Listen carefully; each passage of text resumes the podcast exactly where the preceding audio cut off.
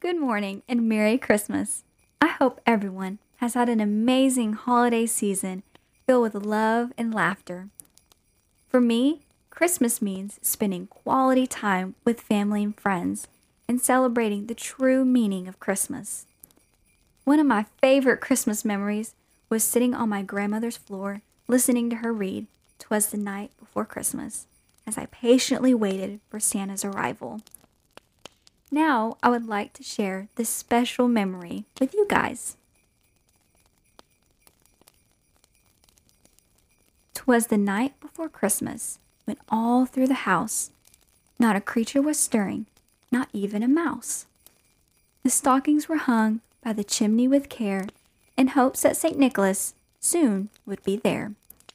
The children were nestled all snug in their beds while visions of sugar plums danced in their heads and Mamma in her kerchief and I in my cap had just settled down for a long winter's nap.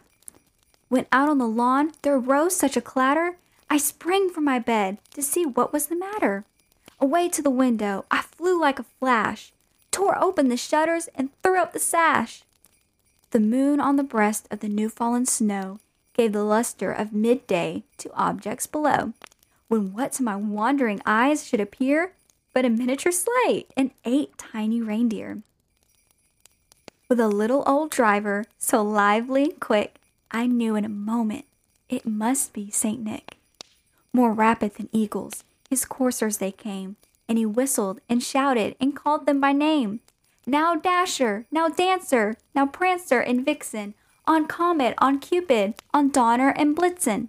To the top of the porch, to the top of the wall, now dash away, dash away, dash away all.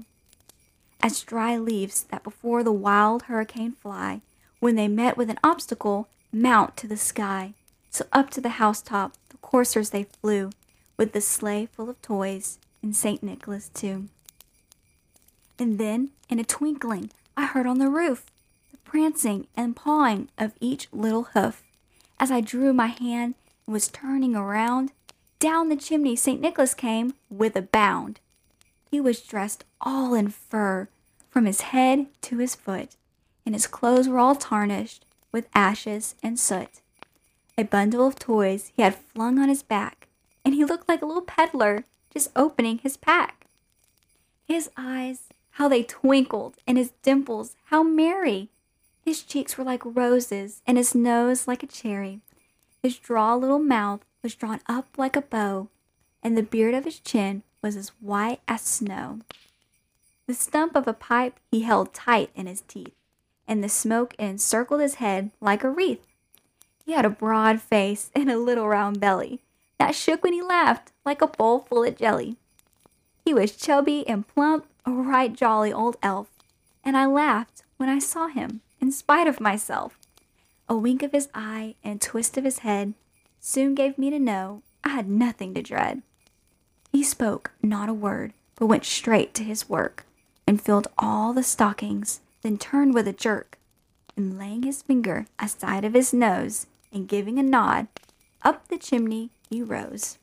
He sprang to his sleigh to give his team a whistle, and away they all flew like the down of a thistle. But I heard him exclaim, ere he drove out of sight, Happy Christmas to all, and to all a good night.